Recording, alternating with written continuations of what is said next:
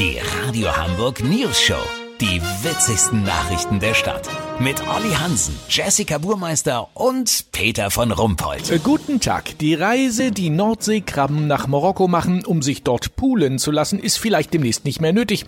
Denn eine Erfinderin aus Ostfriesland hat eine Technik entwickelt, mit der Krabben mit Ultraschall gepoolt werden können. Jetzt wartet sie auf wichtige Fördergelder, um einen Prototyp der dafür benötigten Maschine bauen zu können. Olli, wie geht denn das Krabbenpoolen mit Ultraschall? Ganz einfach, Peter. Der Ultraschall soll den Chitinpanzer der kleinen Biester aufknacken.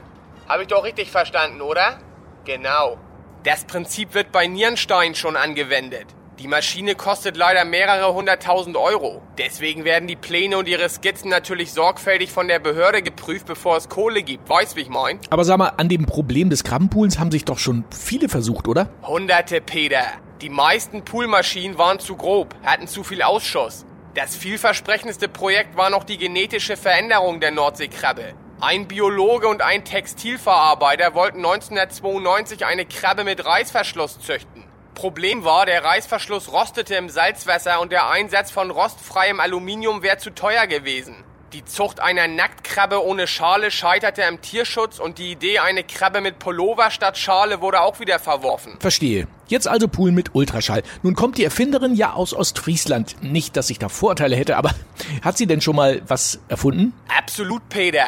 Sie ist die Erfinderin einer Maschine, die Sockenpaare per Magnetismus in der Waschmaschine zusammenhält. Außerdem hat sie eine Eierpoolmaschine mit Infrarotstrahlung und einen Photon-Gemüsehobel erfunden. Das Know-how ist da. Lass so machen, wenn das erste Krabbenbrötchen durch Ultraschall gepoolt auf meinem Frühstücksbrettchen liegt, melde ich mich noch morgen. Habt ihr das exklusiv, okay? Ja, natürlich. Vielen Dank, Olli Hansen. Kurznachrichten mit Jessica Burmeister.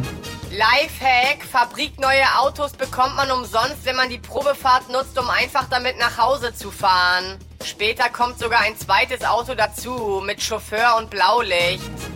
Späte Ehre, Donald Trump wird zum Asshole of the Decade gekürt. Die Auszeichnung wird zum ersten Mal für eine Zeitspanne von zehn Jahren vergeben.